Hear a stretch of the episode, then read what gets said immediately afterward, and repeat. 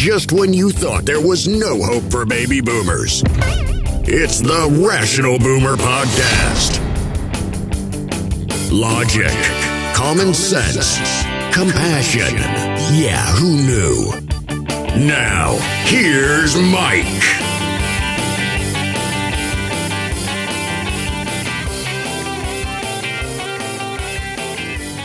We are back on the Rational Boomer podcast. Hopefully, your day is going well. It's Thursday. I'm back feeling a little jet lagged, which is impossible because I only went uh, across one time zone, so it's not jet lag, but you know, things take a lot out of older guys.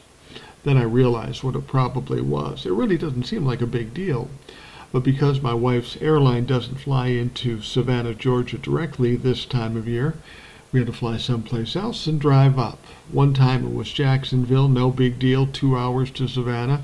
This time we had to fly to Orlando, and it's a four hour drive. That's really not a big deal. At least it hadn't been in the past, but I'm getting older, and uh, we had to get up pretty early to catch the plane and get to Orlando, then get on the plane and all that shit. So it's it's a lot. So I, I'm more tired than I normally am this time of night because I actually fucking had to do something. but I'm back nonetheless and feeling pretty good about it. Savannah is a wonderful place. I can't uh, complain about being down there. It's always pretty relaxing. I'm going to be getting down there more and more as the, the year wears on. I'm going to try to get things more comfortable technologically in doing the podcast down there the actual technology is about the same. It's just the comfort level, where you sit, how you have the computer, what kind of computer you have. There's still some adjustments that need to be made in order to feel completely comfortable. And, and you know me, if I'm not comfortable, I'm pissing and moaning. So we'll figure that out. I will start things out with a uh, uh, with some emails. And uh, this first one is referring to something I brought up while I was in Savannah. Uh, it, it's about a restaurant that my wife and I went to, a restaurant we saw on uh, TikTok, and then I got a lot of recommendations to go to it. Places called Isola's, which is a buffet in a place called um, Hinesville, Georgia, about 30 minutes away from where we are in Georgia. And I was talking about it the other day because it was an amazing place, incredible food. I would recommend anybody to go there. And Dennis sent this note. He said, agreed with Tuesday's comments on the joys of buffet porn. I am with you on the priorities of the older gent's true desires. The comedian John Pinette or Penier had a great POV on buffet etiquette, which I adhere to. During CD COVID days, all buffets were affected. A local institution of the same caliber as the one mentioned in your podcast was closed for good. A few weeks ago, it was announced that it has returned. Praise Buffet Jesus. Now, he's talking about a comedian, a relatively large comedian, overweight, if you will. And I think I saw that same comedy uh, piece unless he does something about buffets every time. But he, he is a pretty funny guy, and he said something. One of the things that caught my attention when he was doing his his uh, routine was, I went to a buffet and they were really mean there. He said they came and yelled at me every hour on the hour. Now you have to think about that one a little bit, but it, I don't know if I laughed because it was funny or because I related to it, but that's beside the point. Anyway, Dennis has two questions. Do you accept the pronunciation buffet, or as you say, buffet? Well, look, man, if you can pay the 15 bucks to go to the buffet, you can call it whatever the fuck you want. I prefer buffet because uh, I think buffet sounds uh, uh, like a woman's hairdo. So I just wouldn't say buffet. But if you want to say buffet, that's up to you, man. Pay the 15 bucks, go have your buffet, and uh, I'm good with it. but I identify with buffet, if you will. Number two, do you ever feel buffeter's remorse, as in, I can't believe I ate the whole thing, the guilt of eating too much, but wondering if you broke even? Again, a joke from uh, John Pignat or Pignat's uh, comedic routine. Well, you know, there is that.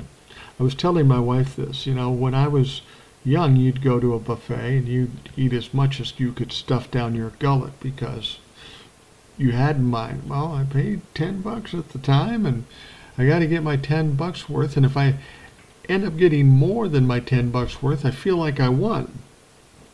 Yeah, those those were the days I remember. Those aren't the days anymore. First of all, 10 or 15 bucks isn't as big a deal to me now as it was back then, so I don't feel like I have to break even. Secondly, my body doesn't react to being overly filled the same as it did back in the day. You just run it off back in the day. Now I feel like I hate myself for about three, four, five hours. And I don't know about you, but I don't like that feeling. and I physically can't handle it as much. So I don't I don't eat as much. I don't think I can eat as much as I used to. That said, I can eat to the point where it's just a little too much where I do feel uncomfortable or bordering on hating myself. Uh, and that is a downside. That is a downside. The thing about buffets, though, which I do like, it's a psychological thing more than anything. Um, it's about going there, having everything in the world to choose from. You get to choose, and even if you go up once or twice, in your mind, you know, I could go back up there all day if I fucking wanted to. So it's a psychological thing. I don't. I think recently in in most situations where I've been in a buffet, and there aren't very many anymore, as Dennis pointed out, a lot of them shut down with COVID. In those occasions where I've been in that, I usually go up once, um, and then maybe go back one more time for much less than I did the first time. Uh, as you know, I'm kind of a smartass. I do this to my wife all the time, and uh, she, I think she knows by now I won't really do it, but she does get nervous because I have my moments when I will say shit that that most people wouldn't say, and and uh, she would get embarrassed by it. But have you ever seen people go to a buffet and they just pile it on their plate? I mean, they just fill it up. It's like three feet high, and it's just piled on. And that always confused me. Because I'm thinking, you're at a buffet, dude. and I saw this one guy do that. And uh, I said to my wife, I said, I'm going to go talk to that guy. I go, said, why? I said, I'm going to tell that guy he can go back more than once. He doesn't have to get it all at once.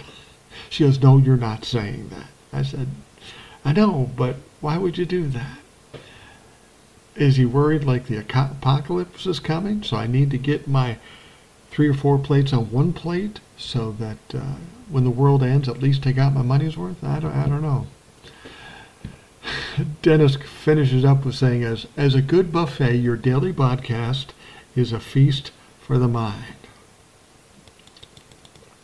Now that one's a quandary for me, Dennis. I have to appreciate uh, your compliment. little fucking corny though. A little fucking corny. But that, you know, whatever the hell. Whatever the hell. All right, the second email. Mike, what are your thoughts on how Biden played the Republicans at the State of the Union?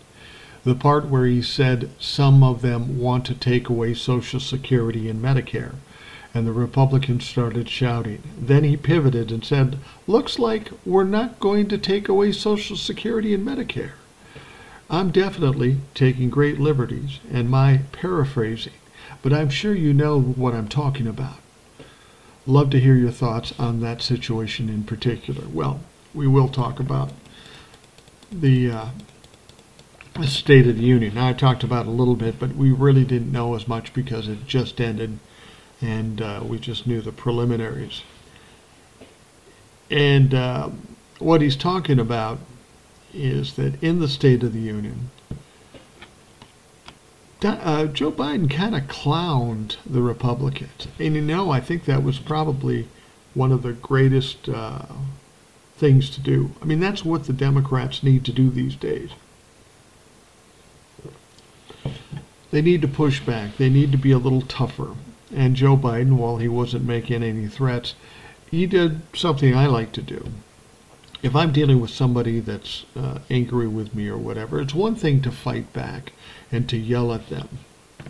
But it's even more fun to make fun of their ass. And it works wonderfully. Especially with Republicans, they think they're so smart, they think they're so tough. But when you make fun of them, that gets to them even more than yelling at them. Because, you know, we've talked about that. You can bring them facts, you can show them uh, what the truth is, you can talk louder than they can. But uh, they just double down, they just triple down. But when you fucking embarrass them, they can try to deny it, but ultimately they have to live with it. And I love that. You know, one of the biggest concerns about what the Republicans want to do in terms of this debt limit, they want to hold the U.S. hostage and then try to force Biden to cut Social Security and Medicare, among other things. And as I've told you, that's not going to happen there just isn't enough people that had the interest in doing it, which makes sense because if you do that, that's pretty much going to destroy your chances of winning any election in the near future. It would be too devastating to this country to cut off a lot of older folks' uh, health care and the money they use to live on and not cause some devastation in this country. It's kind of like um, not raising the debt limit. The Republicans talk a tough game, but they they really can't do it. There is just no way they can do it. So they're not going to. But that's typical with Republicans. Make threats they can't follow through with, but use it as uh, pressure to somebody who might say, oh my God, you're right, I'm going to fold up and die. And that's what the Democrats have done for many years. Joe Biden's not playing that shit, and he understands how to play these people a little bit. So he made fun of them. Now, when Joe Biden's up with the State of the Union, he's got quite a bully pulpit, quite a platform. Apparently, they say 27 million people were watching the State of the Union. And, you know, that's the advantage of being a president. You have the bully pulpit, you can say things, it gets out there, and uh, the people of this country hear it, and it can skew people's thoughts. So Joe Biden did the thing that the Republicans don't like, exposing their lies, bullshit, and corruption. So he goes up on stage and he says, you know, these Republicans want to hold the debt limit hostage and they want to fix it and force me to try to cut Medicare and Social Security which is true. But the Republicans, what did they do? They start groaning and moaning and yelling. We got Marjorie Taylor Greene yelling, liar, liar. We saw Mike Lee from Utah sitting in the front row with this look on his face. his look on his face like somebody had stolen his Barbie doll. And, and he was just aghast that Joe Biden would say this. And everybody was saying, we didn't say that, we didn't say that. And Joe goes, no, wait a minute, yeah, you did. I got the pamphlet right here, written by Rick Scott, the man in charge of uh, the uh, campaign for the Senate in 2022. And it's true, I've seen the pamphlet. And Rick Scott directly says, talks about affecting Social Security and Medicare. So it did. But it was funny watching this Mike Lee uh, up front, this this douchebag, and he was acting like he's never heard of such a horrible thing. But then the host on the cable news then of course plays a video that was taken him at a of him at a fundraiser saying very specifically that he wanted to cut and end Medicare and Social Security. I'd like to get Mike Lee on a show at some point, show how aghast he looks, and then show him exactly what he said. But Joe played this really well. He played it really well. Um, um, he he seemed kind of surprised that all these people were against cutting it. He says, Well, I know it's not the majority of the Republicans, but some of you do. Some of you do. And you just, I want to say that, you know, if that bill ever comes to my desk, I'm never signing it. It's not going to happen. I'm never going to sign that. That's crazy. That would be hurtful to the country.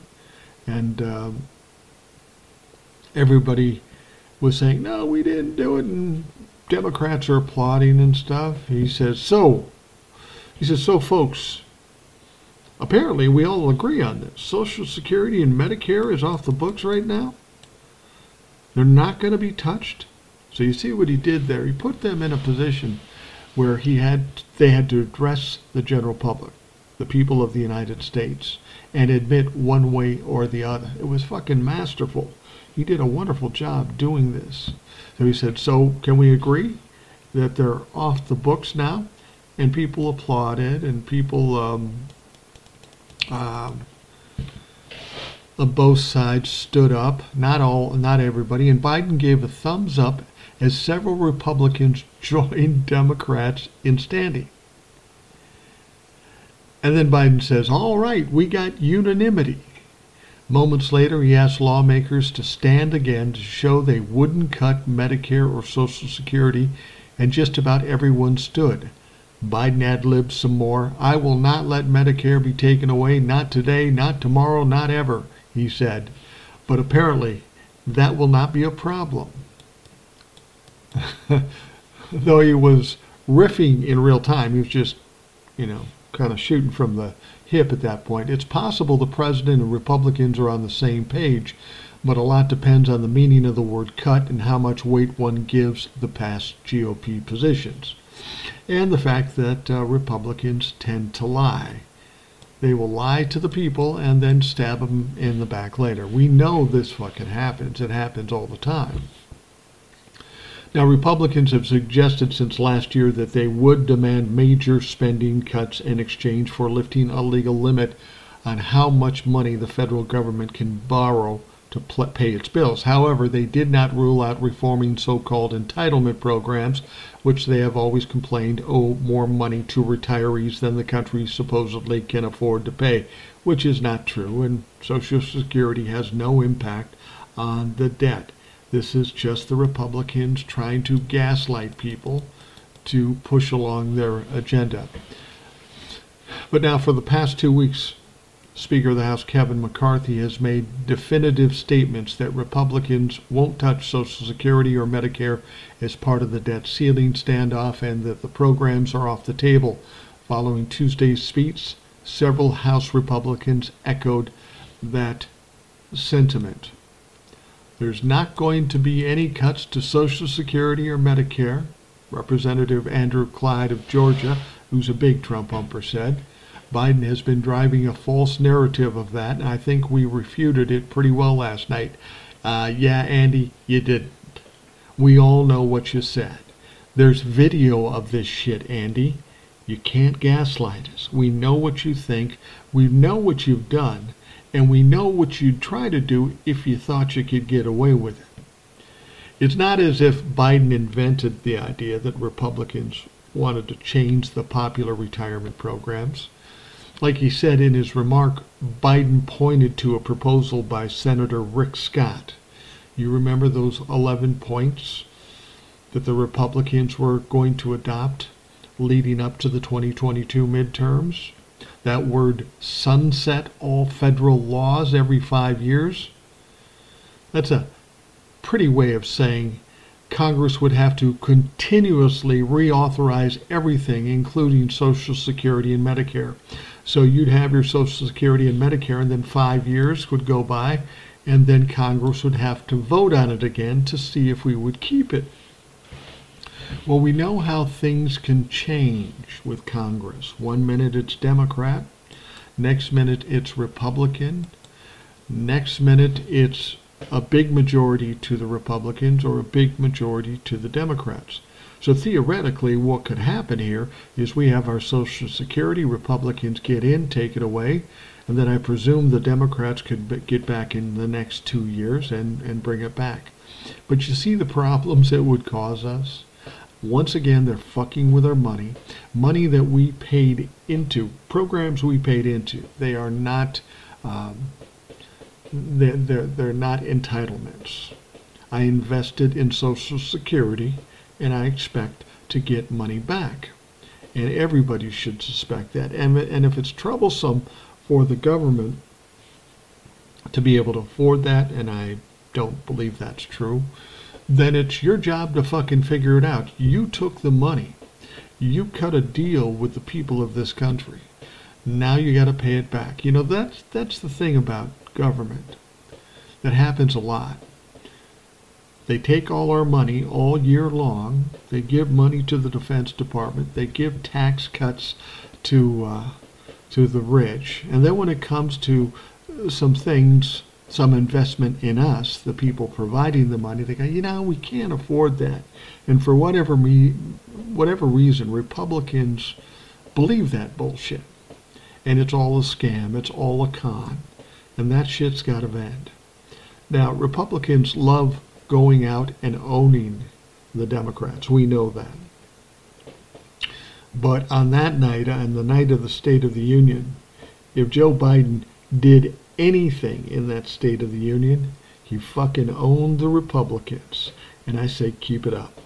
Keep these people on their heels, keep embarrassing them, keep exposing them, and that is one of the main ways you can beat the Democrat or the Republicans. The Democrats can beat the Republicans. So I say that uh, Joe did a masterful job in the State of the Union, and I liked how the fact he had this kind of smart-ass smirk on his face the whole time he was doing it. He knew he was owning the Republicans, and I I couldn't have done it better myself. I, I have to give Joe credit. I didn't think it was in him but he did it. Now, one of the things about this State of the Union that I found truly amazing is that Representative George Santos, you know, this fraudulent, fucking criminal, corrupt fool, he not only showed up, which is surprising given how embarrassed he's been as of late, but he sat himself right in the middle of the crowd, right on an aisle, so everybody could see him and that uh, seemed to bother some people, especially, especially Mitt Romney. So George Santos appeared to evoke the TV show Pose with his four-word review of President Joe Biden's State of the Union address on Tuesday. It said, State of the Union category is gaslighting, the lying lawmaker wrote on Twitter. Can you imagine that? We've got George Santos accusing somebody, fucking anybody, of gaslighting when his whole life is built on gaslighting. He lied about his history. He lied about his ethnicity. He lied about where he went to school. He lied about where he worked. He lied about how he got ridiculous amounts of money. Now he's under four investigations and could very well go to jail. And he has the audacity to accuse Joe Biden of gaslighting America. Now, it left critics in disbelief given how Santos has been found to have fabricated all these claims about his background. Santos had a frosty exchange with Mitt Romney before Biden's address, and we, we talked about it uh, yesterday a bit. Um, apparently, he said something to Mitt Romney, and Mitt Romney ignored him at first. And then finally they talked a bit, and Mitt Romney, clearly frustrated with the fact that this guy not only has done all these things, but had the audacity to sit proud as a peacock in the State of the Union.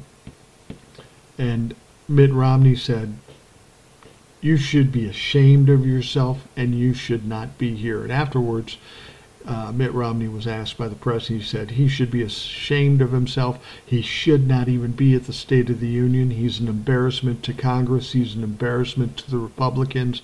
He should not have even been here. Now, during the exchange, uh, there was somebody from CBS that heard um, heard George Santos call Mitt Romney an asshole. Just imagine this. You got Mitt Romney, who is a Mormon, who tries to give the appearance he's above it all, tries to be pretty straight laced, and pretty much is. He is a senior member of Congress, and this little piece of shit, this embarrassment to the Republican Party, says to him, You're an asshole. I'll guarantee you, I bet you Mitt Romney's never been called an asshole while in Congress. While we get some crazy ass people, they have enough sense to maintain a little bit of decorum when you're in the uh, House of Representatives or the Senate, wherever you happen to be. So this had to take um, Mitt Romney back, and Mitt Romney has some power. So I'm assuming this is not going to help George Santos at all. Not that they need a lot of help because George is pretty much done. Now, as we know, last week George Santos stepped down from two House committees he'd been appointed to until he can clear everything up, as said by House Speaker Kevin McCarthy, as if there is going to be an opportunity where George Santos can show us how we're all confused. None of that really happened, and we can clear it up. And this is one of the things that's got to be upsetting to people like uh, Mitt Romney or any of the older guard in the Republican Party that this guy's an absolute fool and Kevin McCarthy has embraced him because he needs the vote so badly. But you know, when you're in Congress, whether you be a Republican or a Democrat, you do feel like you've gotten to a certain level and uh, you're kind of proud to be where you are.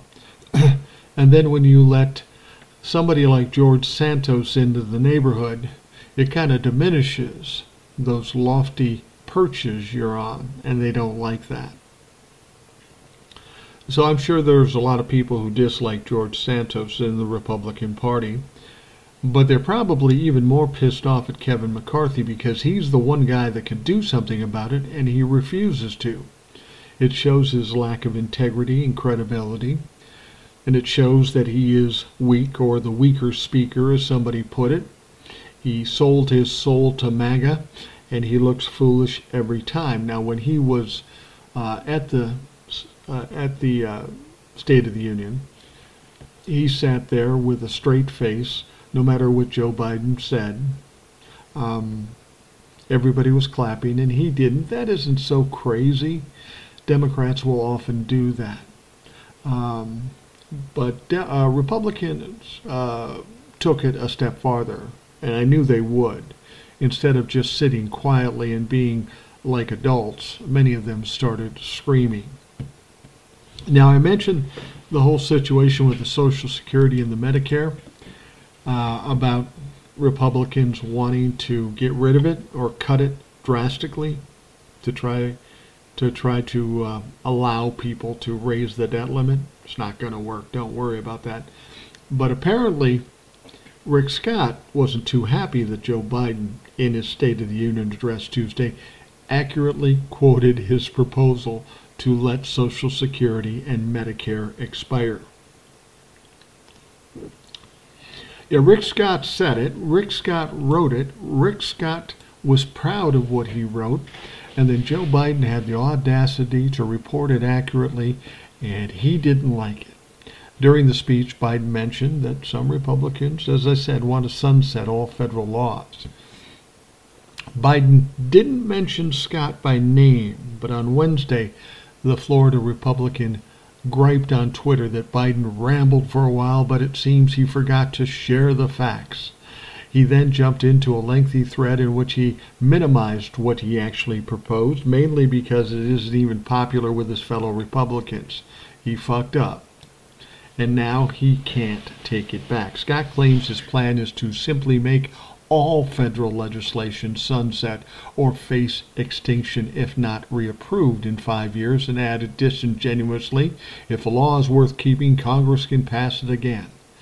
Yeah, but you see, here's the deal, Rick you do that kind of thing and you get fucking crazy ass people like yourself in there and then this country gets chaos and it gets thrown into upheaval because you fucks who have plenty of money don't mind taking away money from people who don't have money.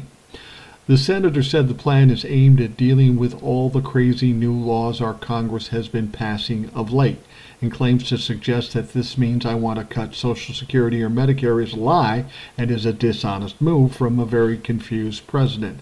Well, fact of the matter is he specifically mentioned Social Security and Medicare in his 11 point plan, so he's the one that is lying. Despite his tweeted denial, Scott has advocated cutting Social Security and Medicare many times. Um, and he did it back in May with Fox News anchor John Roberts. Scott did get some praise for his Twitter thread, but it was from people who appreciated his saying the quiet part out loud about Republicans' plans to destroy uh, the entitlements, as he pointed out. And as I said, Mike Lee was ridiculed for his response during the State of the Union address, in which he, as I say, was kind of aghast. It was funny looking at him. They kept cutting to him. His mouth was wide open. He looked surprised, like, who would ever say that? And of course, social media immediately started to mock the senator, citing Hamlet's, The lady doth press protest too much, methinks. Now, of course, when the cable news got this, there was all kinds of evidence that Mike Lee um, from a 2010 fundraiser said exactly that they wanted to uh, kill Medicare and Social Security. In a statement on Wednesday afternoon, Lee crafted a statement claiming that his desire to kill Social Security is because Congress keeps taking money away from the fund.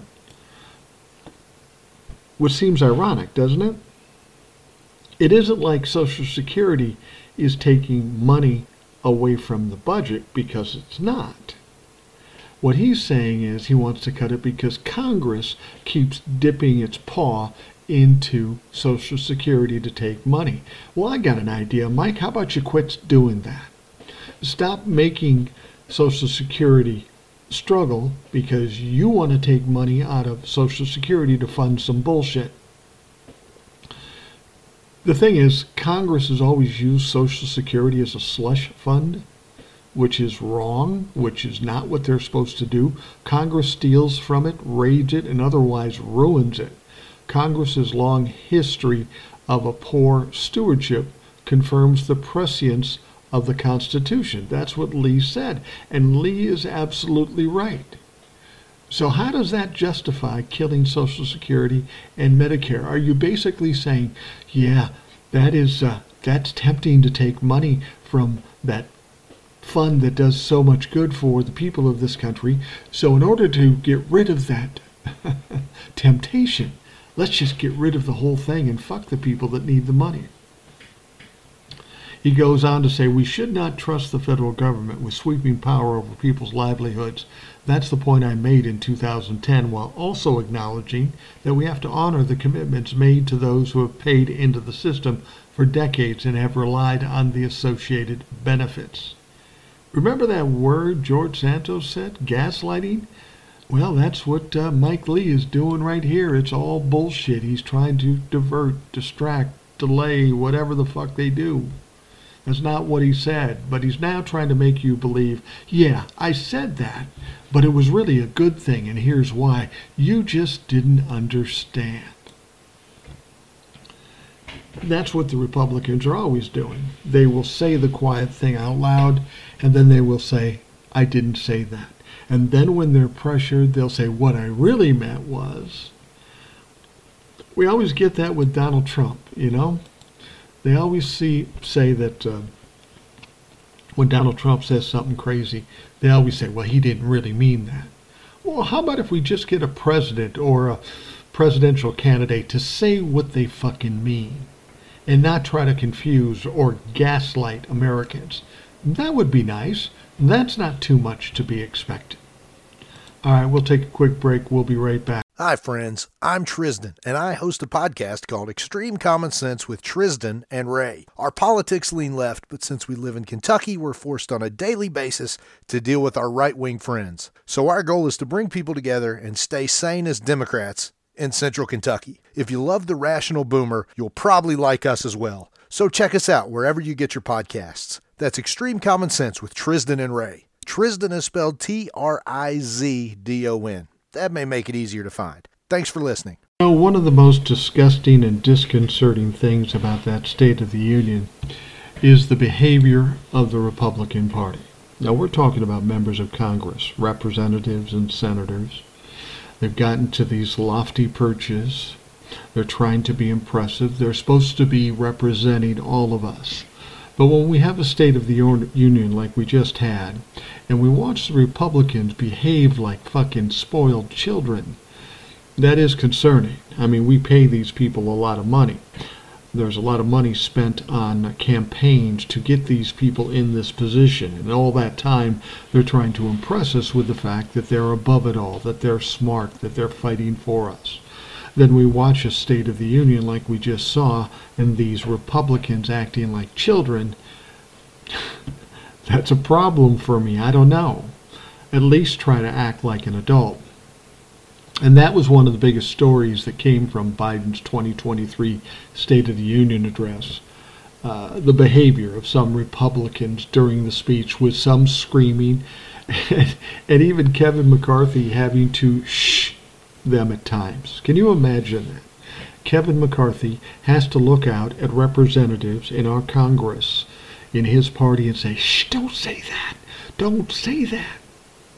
Representative Ryan Zinke of Montana told uh, the press that he can disagree with colleagues and still be dis- disrespectful, or still be respectful. Fact is, Ryan Zinke is disrespectful most times, but again, he's trying to gaslight and act like he's above it.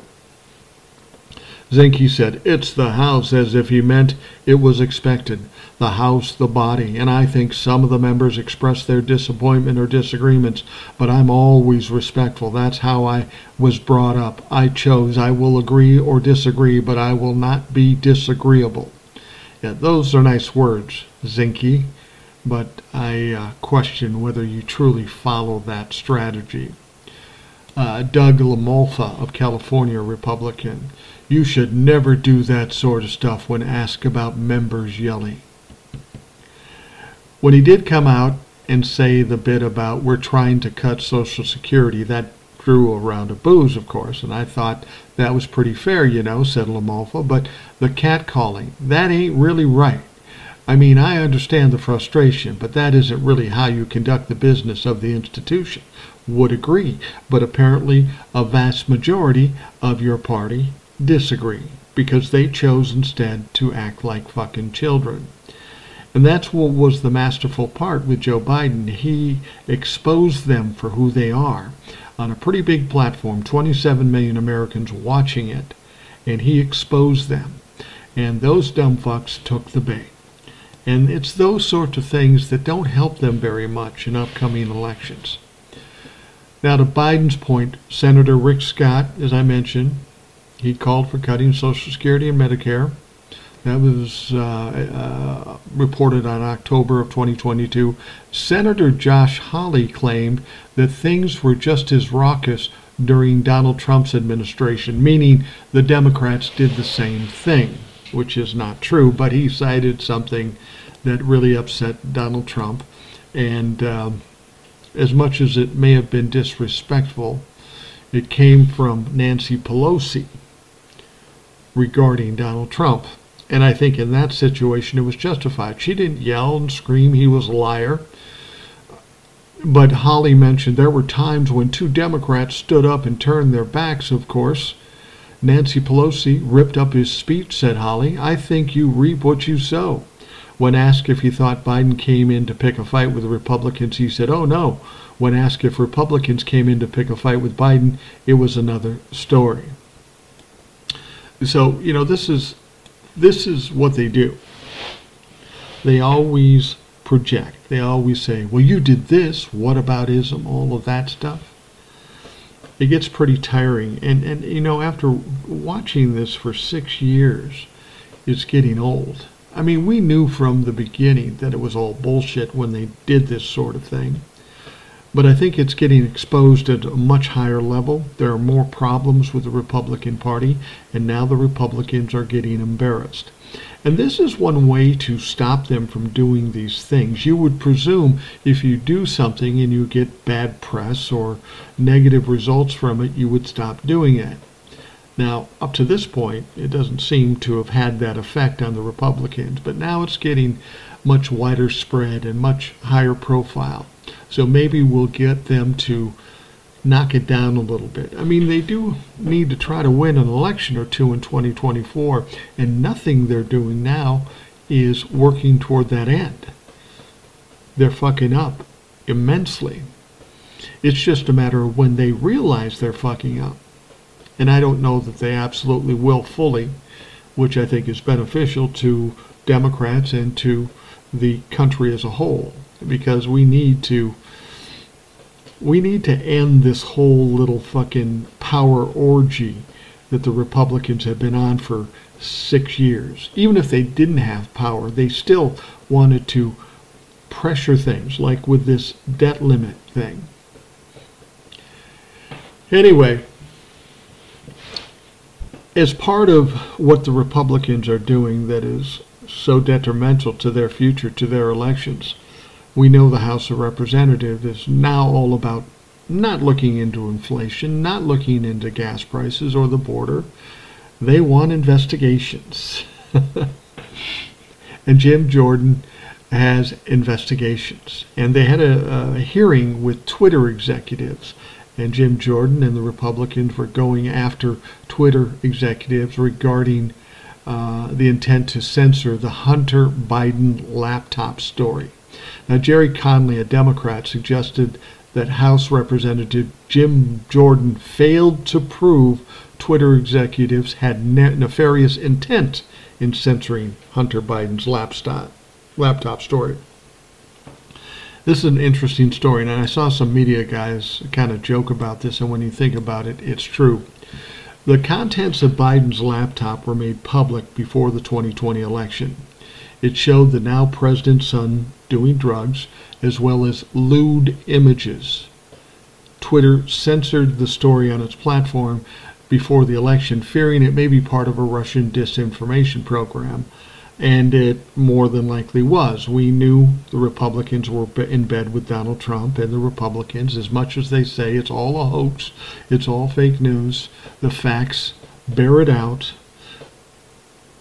Russia did meddle in the 2016 and the 2020 election with the idea of benefiting Donald Trump. I don't know how much more you have to say about their alignment with Russia.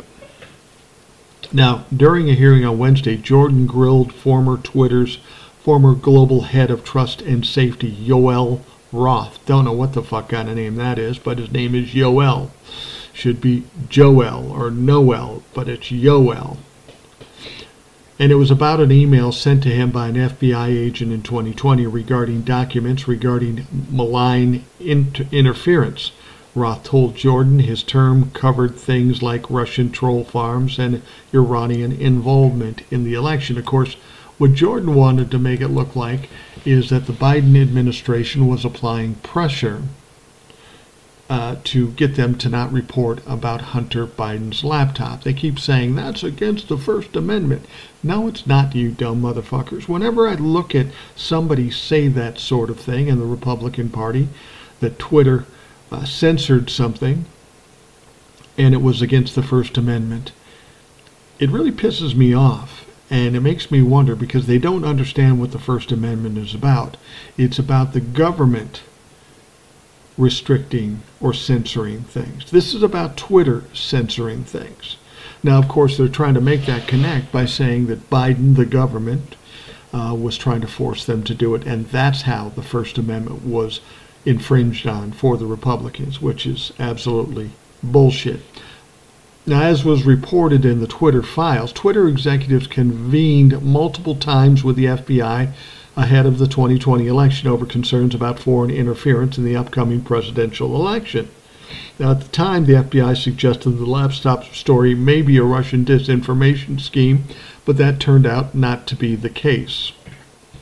Jordan asked Roth if the information he received was classified and also had asked other witnesses if they knew how many people at the company had security clearances. And the conversation went like this Any of the information on there classified? No, I don't hold a security uh, clearance, Ross said, and so I would not have received any classified information. And Jordan said, Who were the people at Twitter who had a security clearance? Ross said, To be honest, sure, I'm, I'm not sure. And we never ultimately followed through on this plan to get temporary clearances. Jordan, did anyone at Twitter have a security clearance? Roth said, It's my understanding that at least some current or former employees did hold clearances, but I wasn't certain about that. Jordan then asked, Ms. Gadd, do you know, another Twitter person, do you know if anyone took up FBI Special Agent Elvis Chan's offer to hand out security clearances 30 days before the 2020 election? Gadd said, uh, Not that I'm aware of. Jordan, so we don't know how many people had security clearances at Twitter, do we? Mr. Baker, Mr. Miss uh, Gadd. Anyone know how many people at Twitter had security clearance in 30 days prior to the election? Baker said, I don't know the answer to that question. Jordan said, Miss Gadd? She said, I do not know. Mr. Roth, you don't know? No, sir. How about the last one, Miss Navaroli? Do you know? And Miss Navaroli said, no. Now, Jordan kind of punctuated his question by claiming it seemed like they were handing them out like candy. I wonder who had them. No one knows. He told Roth Twitter got played by the government. I think you guys got played, Jordan said. I think you guys wanted it to be taken down. After Jordan finished questioning Roth, Jordan yielded to Connolly. My, my, my. Connolly, Gerry Connolly, the Democratic representative. He said, My, my, my, he began. What happens when you hold a hearing and you can't prove your point? And that's exactly what happened here. They were trying to stir things up. I saw one moderator on television say, okay, Twitter took down these pictures, these nude pictures of Hunter Biden. and and the thing is is that Republicans are trying to make it seem like, well, they shouldn't have done that, and uh, Joe Biden forced them to do it. Well, the Twitter people made the comment. They said, you know, if anybody posted nude photos of anybody, the rules of Twitter would take it down. And this moderator said, I wonder what it is about the Republicans who want it, who wanted uh, Hunter Biden's nude pictures on Twitter, and why. See, they're going the long route to try to own the libs, and it's not working. They're trying to make the connection between Twitter and Joe Biden and how, how the Biden administration pressured him to take things down. And that's how they're getting to, well, we had our First Amendment infringed. That's a long way to go for not a lot. And uh, they do this because that's all they fucking got. And it's not enough. Jim Jordan was absolutely embarrassed in that investigation, and that's what's going to happen over and over again every time he has these bullshit investigations. He's going to be embarrassed. It's going to be like the Benghazi investigation. Spend a lot of time, a lot of money, a lot of bullshit, and come up with zero. And that's what they came up with this Twitter hearing. Now, I think some of the Republicans thought they, they really scored, but they did not. And when people like uh, Gerry Connolly or some of these other people bring out and point out how stupid they are, they're eventually, hopefully, going to understand how it's working against them. Maybe not. And frankly, if they want to make a fool out of themselves for the next two years with investigation after investigation, I'm good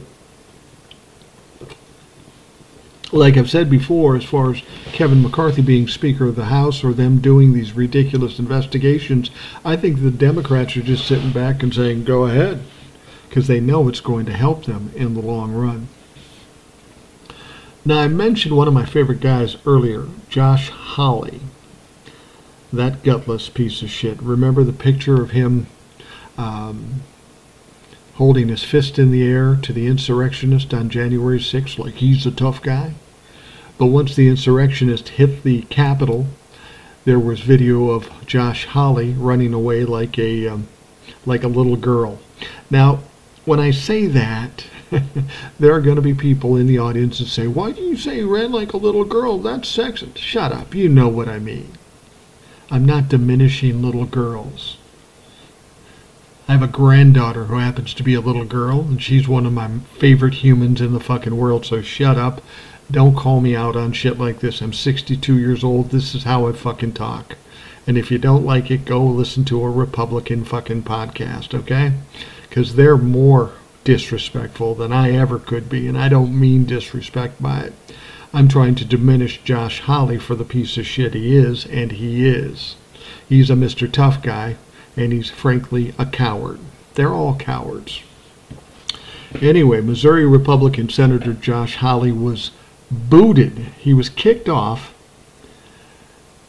a committee, a very powerful armed services committee, last month as retribution for delaying the confirmation of numerous Defense Department nominees last year and for his role in challenging Mitch McConnell's uh, and his hold on the chamber's top Republicans.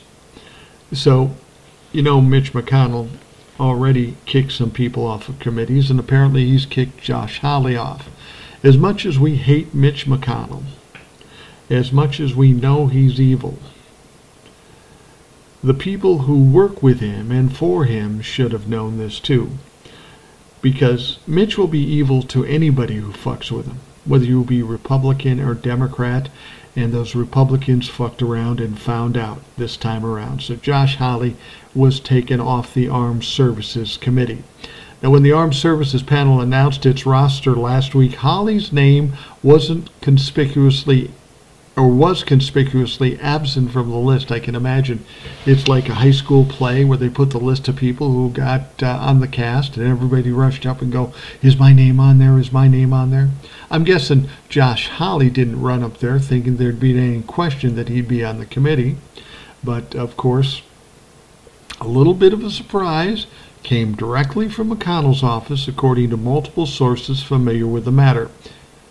The sources who requested anon- anonymity to speak candidly about the decision come from both sides of the aisle. Now, because Hawley was removed, the circumstances of which have not been previously reported stemmed in part from his involvement in attempting to postpone the Senate GOP's leadership elections in November to allow for a long shot bid from Rick Scott to replace McConnell as Republican leader. You know, Mitch said, "Oh, I'm, I I don't hold any malice toward these people. I'm I'm not." I don't hold any grudges. That will have no bearing on who's on committees. And of course, when it comes down to it, doesn't matter if you're Repu- Republican or Democrat. If you go against McConnell, you're going to be fucked. And that's what Hawley did, and that's what all these Rick Scotts and um, other people tried to do. They oust, tried to oust uh, McConnell as the leader of the Republicans in the Senate, and they fucked around and found out. It didn't work. It wasn't close. 37 to 10 was the vote, so they didn't have a prayer. They should have known this, but it's just like the MAGA fucks to keep doubling down and keep doubling down until they fall off the cliff. And Josh Hawley, in this instance, with this committee, got pushed off the cliff because he got too prideful and wanted to make a point and wanted to make a name for himself, and it cost him dearly. Apparently, Senator Hawley's explanation he voluntarily gave up his seat on the committee. Any claim to the contrary is false, said spokesperson for McConnell. So he's saying, no, McConnell didn't kick me off. I didn't want it anyway. yeah, that's that's that's what senators do on committees. Yeah, I don't want to be on that important armed services committee anymore, so I just quit. Yeah. Right, Josh. And you're a tough guy who sides with the insurrectionist who didn't run away like a little girl.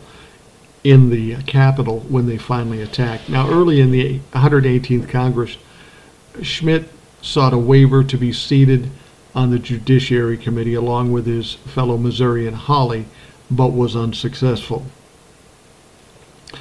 In November, what happened is Hawley joined Republican Senators Marco Rubio of Florida, Ron Johnson of Wisconsin, Mike Lee of Utah, and Ted Cruz of Texas in an effort to delay the GOP leadership vote. Not even necessarily going against McConnell directly, but trying to delay it to give Rick Scott a chance to win. Now, Rick Scott, as we pointed out earlier in the podcast, is a piece of shit, a liar, a fool. Hawley said in a tweet, I don't know why Senate GOP would hold a leadership vote for the next Congress before this election is finished, Hawley said in a tweet. We have a runoff in Georgia Senate. Are they saying that doesn't matter? Don't disenfranchise at Herschel Walker. Ultimately, the vote was not delayed, and McConnell easily defeated Scott, 37 to 10. Now, earlier in the month, Scott blamed McConnell for pulling him and Lee off the Commerce Committee, as we mentioned before here on the podcast, as payback for his bid to replace McConnell. Mike Lee said, He didn't like that. I opposed him because I believe we have to have ideas, fight over ideas. And so he took Mike Lee and I off the committee, Scott told Kaitlan Collins on CNN. Unlike Scott, Hawley did not attribute his removal from the Armed Services panel to McConnell.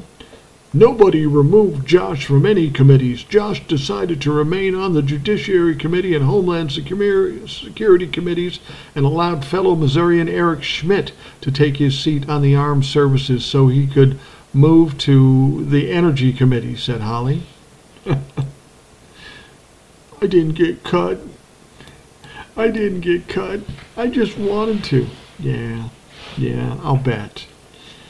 Josh, you've got problems when the investigations of this insurrection come out, you may not be around, or certainly you'll be marginalized after that happens.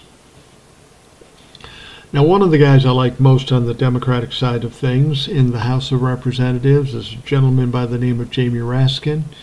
He's currently in a battle with cancer, taking chemotherapy and such.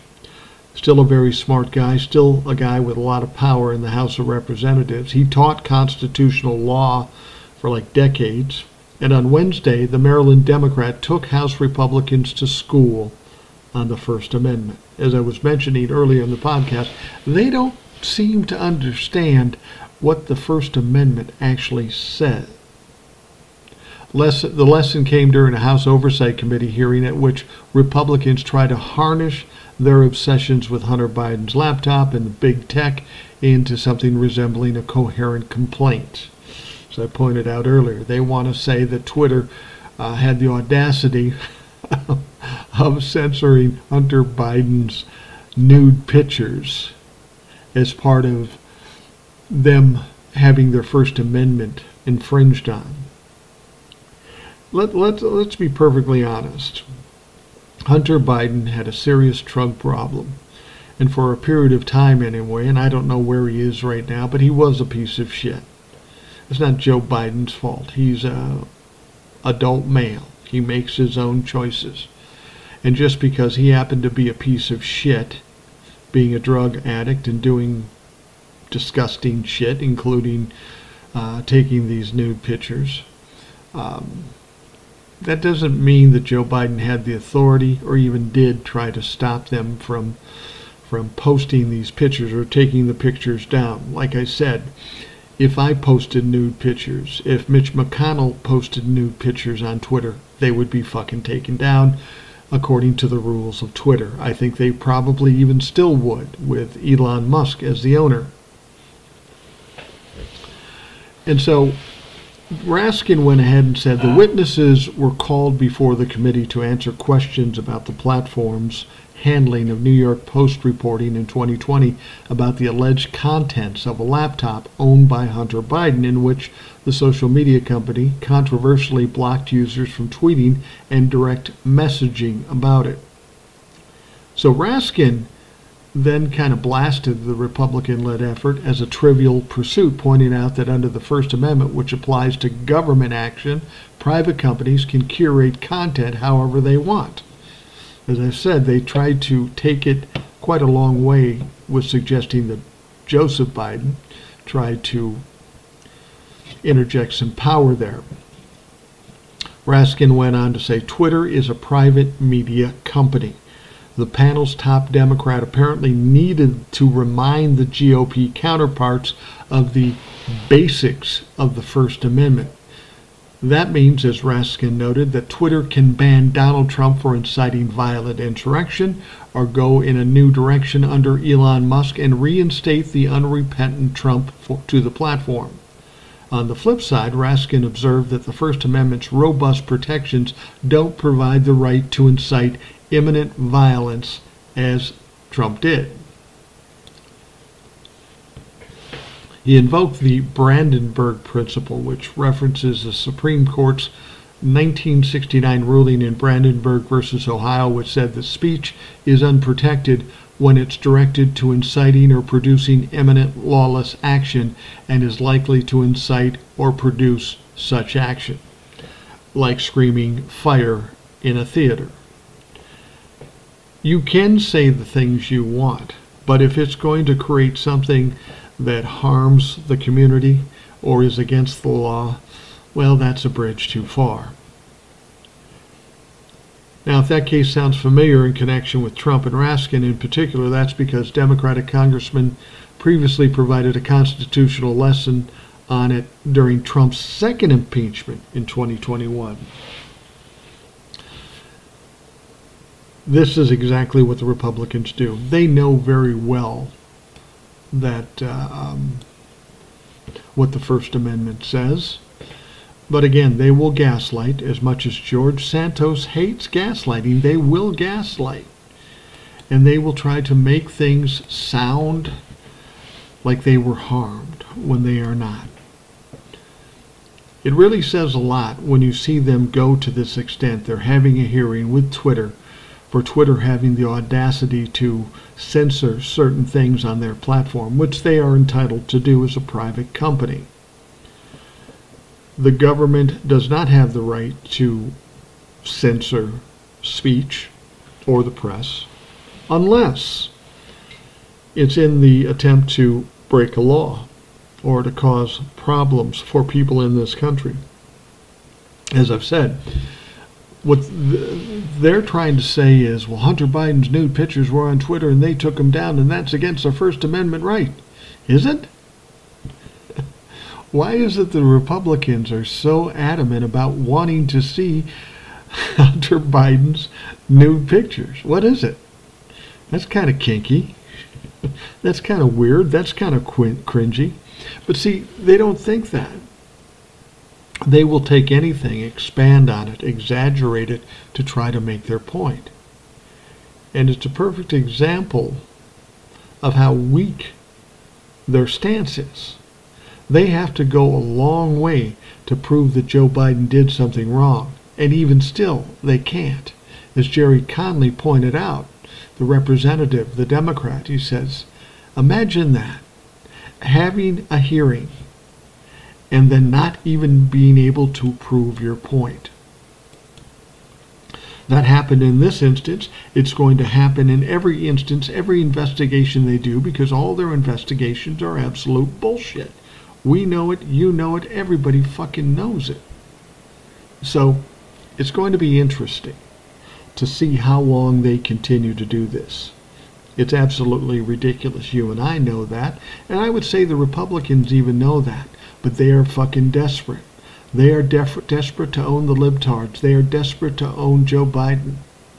And here's the thing the whole intent of them doing this is so that they can get over on the Democrats and win the 2024 election. But what they fail to understand is it's doing the absolute opposite. They're shooting themselves in the foot, or as I tend to say, stepping on their own dick. It's not helping them, it's hurting them, but they still refuse to back off of it. Now, people like you and me might say, I don't understand that. That's fucking ridiculous. But at the same time, we should say, cool, go ahead, keep doing it. Keep killing yourself. Keep killing your chances to win an election in 2024. I mean, people spend a lot of money in campaigns to try to beat the other party. If the party is willing to beat itself, well, you save a lot of money and a lot of time and just embarrass these fucks as time goes on. And, and that's what's happening here and they don't have enough sense to get it. Part of the problem is they have no platform. When it comes to members of Congress or the Congress in general, they're supposed to be doing things, instituting bills, passing bills that do something to help this country and the people in it. But unfortunately, the Republicans don't have anything. And apparently, they don't want anything. So all they can do, the only strategy they have is try to make the Democrats look bad. Unfortunately, in this situation, all they do is make themselves look bad. So Godspeed, go ahead, fucking do that. And I think the Democrats are content in allowing them to do that. Anyway, we are going to wrap things up for the Rational Boomer podcast. I want to thank you for taking the time to sit and listen. We're back in Minnesota, back on track. I hope you have a great day, and we will talk to you again soon. Thanks for listening to the Rational Boomer Podcast. Don't forget to subscribe so you don't miss an episode. We'll see you next time.